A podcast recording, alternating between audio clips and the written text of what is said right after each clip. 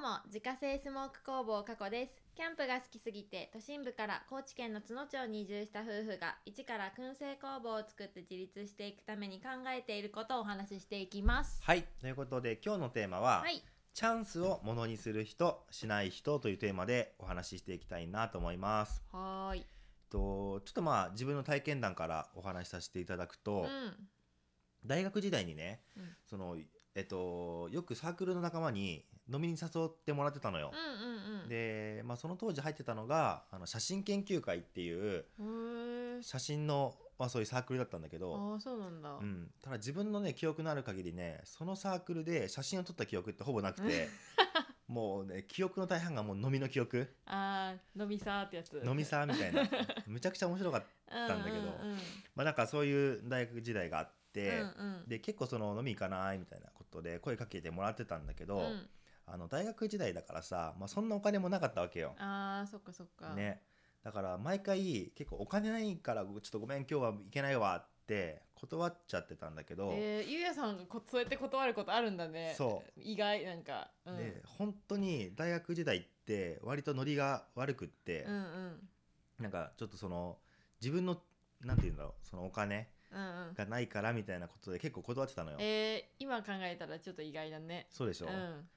でなんかそうやって断ってるうちにねうん、なんかだんだん声がかかんなくなってきちゃってあーそうなんだそうなんかみんな周りがさそのインスタとかさなんかツイッターとかでさなんか今飲んでますみたいな感じはでさ、いはいは上がってるの見てさあれ俺声かかってねえけどみ たいな思ってなんかすっごい寂しい思いしたのよ、うんうんまあでもそれはそうでさうんね毎回断ってる人にさそんな声かけるね理由もないというかあさまあそうだねうん、うんかけづらいしねそうそう、んん毎回ねあのー断らせるのも嫌だし、そうだねね、なんかど断られるのも嫌嫌じゃん、そうだねどうせ誘っても行かないからもういっかみたいな感じになっちゃったのかなうんうんそういうのがあって、まあ、本当にちょっと、あのーこれはいけないなって反省した時期があったんだけど、うんで大学卒業してからね、うんその同じサークルのメンバーから、うんあのちょっと久しぶりに飲まないっていうふうに言われたら、まうんあ、その時のお金事情はとりあえず置いといて、うんもう行くって言っちゃってたのよ、おーまあ、お金は後から何とでもなるわと思っうんうんて、うんうんですぐ返事するようになって、まあ、こう飲みに行き出してからまた声がよくかかるようになったんだけど、おまあ、これって別に飲み会じゃなくても、うん何においても同じだなと思ってーて、うんうんそうノリのいい人のところにはやっぱそんないろんな面白い話が転がってくるうし、んノリの悪い人にはだんだん声がかかんなくなってきて、うんまあ、その情報っていうのが入ってこなくなるっうんうんうんうんていうのはもう何においても同じだなっそうだねていう、まあ、まずお話がありましたと。うんでここからまあそのチャンスの話になってくるんだけど、うんまあここまでいったら大体もうね、うんピンとくると思うんだけど、うんうん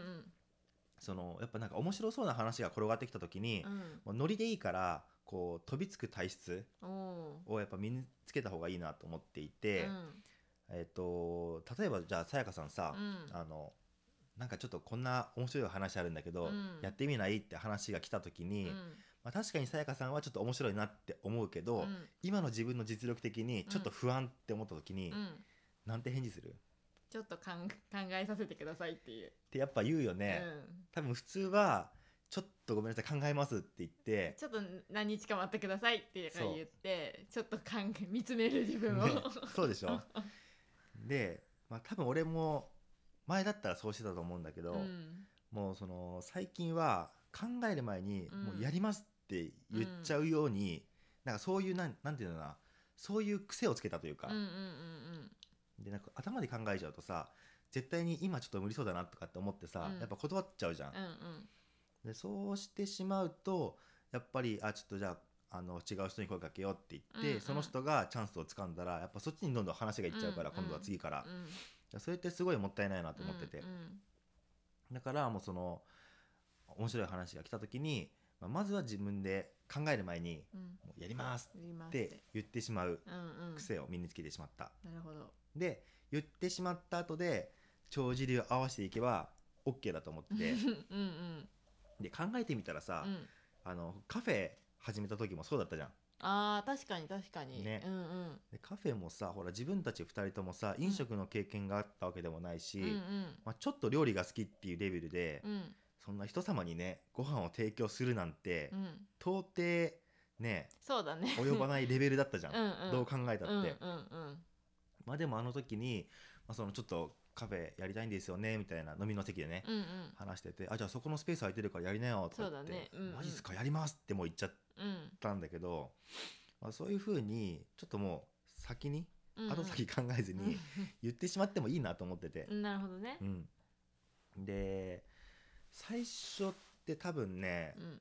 あの結構面倒くさってうん思うと思うんだよ、何がっていうんと、うんその新しいことを始める時ってやっぱりそれなりにね勉強もしなきゃいけないし、うんなんか準備にも時間かかるしうんお金かかったりするし、うんうんまあ、ね本当にいろいろ面倒くさいんだようんまあそうだねうん面倒くさいんだが、うんなんかねそれをねもう面倒くさいと思わないぐらい、うんもうやりますっていうのが癖になってしまえば、うんもうなんか本当に頭で考える必要もないうんうんぐらい、うんうんなんかそういう風にね面白い話にが来た時にもう無意識にやりますってうんう言んえるようになるから、もうなんかそういう癖をつけてしまったらいいなと思ってて、なるほどねまあ、ちょっとあの話変わるんだけど、うんあの自分ホリエモンがさすごい好きなんだよね。あでホリエモンの本読んでるとなんか自分と全く同じことをしててー、うんあすっごい驚くんだけど、うんうんまあ、今回今喋ってるこの話っていうのも「ハッタリの流儀」っていう本があって、うんまあ、そこに、えっとまあ、同じようなこと書いてあるんだけど、へえそうそうだからあなんかこういった成功してる人うんもなんかこういうふうにやってるんだって思うと、うんなんかすごい自信になるというかああそうだねこれで間違ってないんだなっていうのうんがうんあって、まあ、おすすめなのでねうんもしあれだったら「ハッタリの流儀」っていう本読んでほしいんですけど、うんじゃあそのやりますって言ってしまってうんうんじゃあそこからどう帳尻合わせていくのかっていうのが多分 ね大事なところだと思うんだけど、うんそうだねえっとねまずまず大事なのは、うん自分をあの自分にハッタリをかけること。おだから自分だったらできるってーうん言い聞かせてしまう、うんうんあの自分が到底今今はどう考えたってそこのレベルに達してないなって思っても、うんあ大丈夫大丈夫自分だったらできるよって、うんまずは言ってあげるなるほどねまあでもそそういう自己暗示してるとさ本当そにうできるような気はするもんねそうう、んうんうんで根拠のない自信っていうのは持っていいからうんうんそれをするうんうんやっぱそのいやでもちょっと自分不安なんすよって言いながらやる人のパフォーマンスと、うん全然できます OK っすっていう人のパフォーマンスって絶対違うから、うんうんそこはもうあのいい根拠のない自信を持ちなさいっていうお話ですうんなるほどで、えっと、合格ラインギリッギリのとこでいいから、うんなんとか 着地 するもう本当になんか多分何でもありやなんか、うんとりあえずここまでやっといたらまあまあまあまあ大ギ丈夫リギリうんうんオッケーオッケーみたいなところって何でもあると思ううかんら、うんうんもうその本当ギリギリの合格ラインのところに、うんもう線の上に立つぐらいでいいから、うんやるそうだねまあうんそこからねどんだけでも上がっていけるからそうねまあねんゆうやさんが完璧主義じゃなくてよかったっていう話でもあるねそこうれそうはそうそう あそうそれ大事だね、あの完璧主義の人ってちょっと損してるなと思って、うんうんなんかそこまでできないとあのダメなんだとかって思っちゃうから、うんうんうんもうそうじゃなくってもう本当にもう本当に合格の最低ライン、そうだねテストで言うと80点が合格ですって言ったらもう80点でいいからああそこに立つ みたいななるほどねまあギリギリ追試は免れたみたいなところでそうそうそうそう なるほどねうでまあそうするとあのチャンスをくれた人んうんうんもうああいつなかなかやるじゃんっていう評価に絶対なるから、うんうん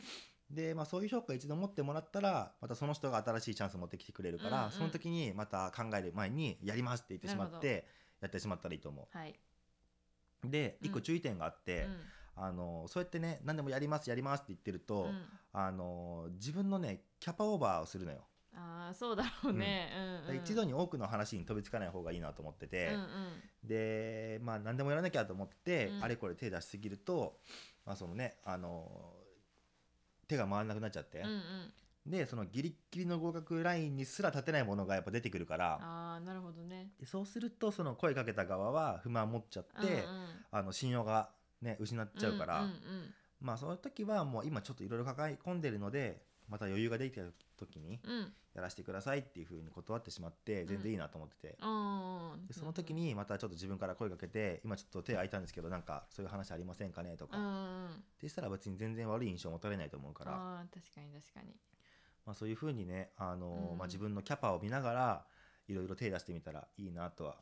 確かに思うそうだね、うんキャパキャパをか自分のキャパをちゃんと分かってるっていうことは大事かもしれないそうねだねこれをやる上においてね、うんそうそうそううんんんまあ、そこもね多分あのいろいろやってるうちにあ自分はこれぐらいだったらできるなっていうのは分かってくると思うからそうだねうんまあ、そのラインを見極めてね、そうだね、うん、いろいろやってみたらいいんじゃないかなということで、まあ、今日はチャンスをものにする人しない人という話でお話しさせていただきました、はいえー月間200から300袋販売しているスモークナッツの購入はウェブショップから購入が可能です概要欄にショップページのリンクがありますのでご確認くださいまたインスタグラムでは商品を使ったレシピなども公開しておりますのでフォローお願いしますアカウントは概要欄からご確認くださいそれではまた明日ババイバーイバイバーイ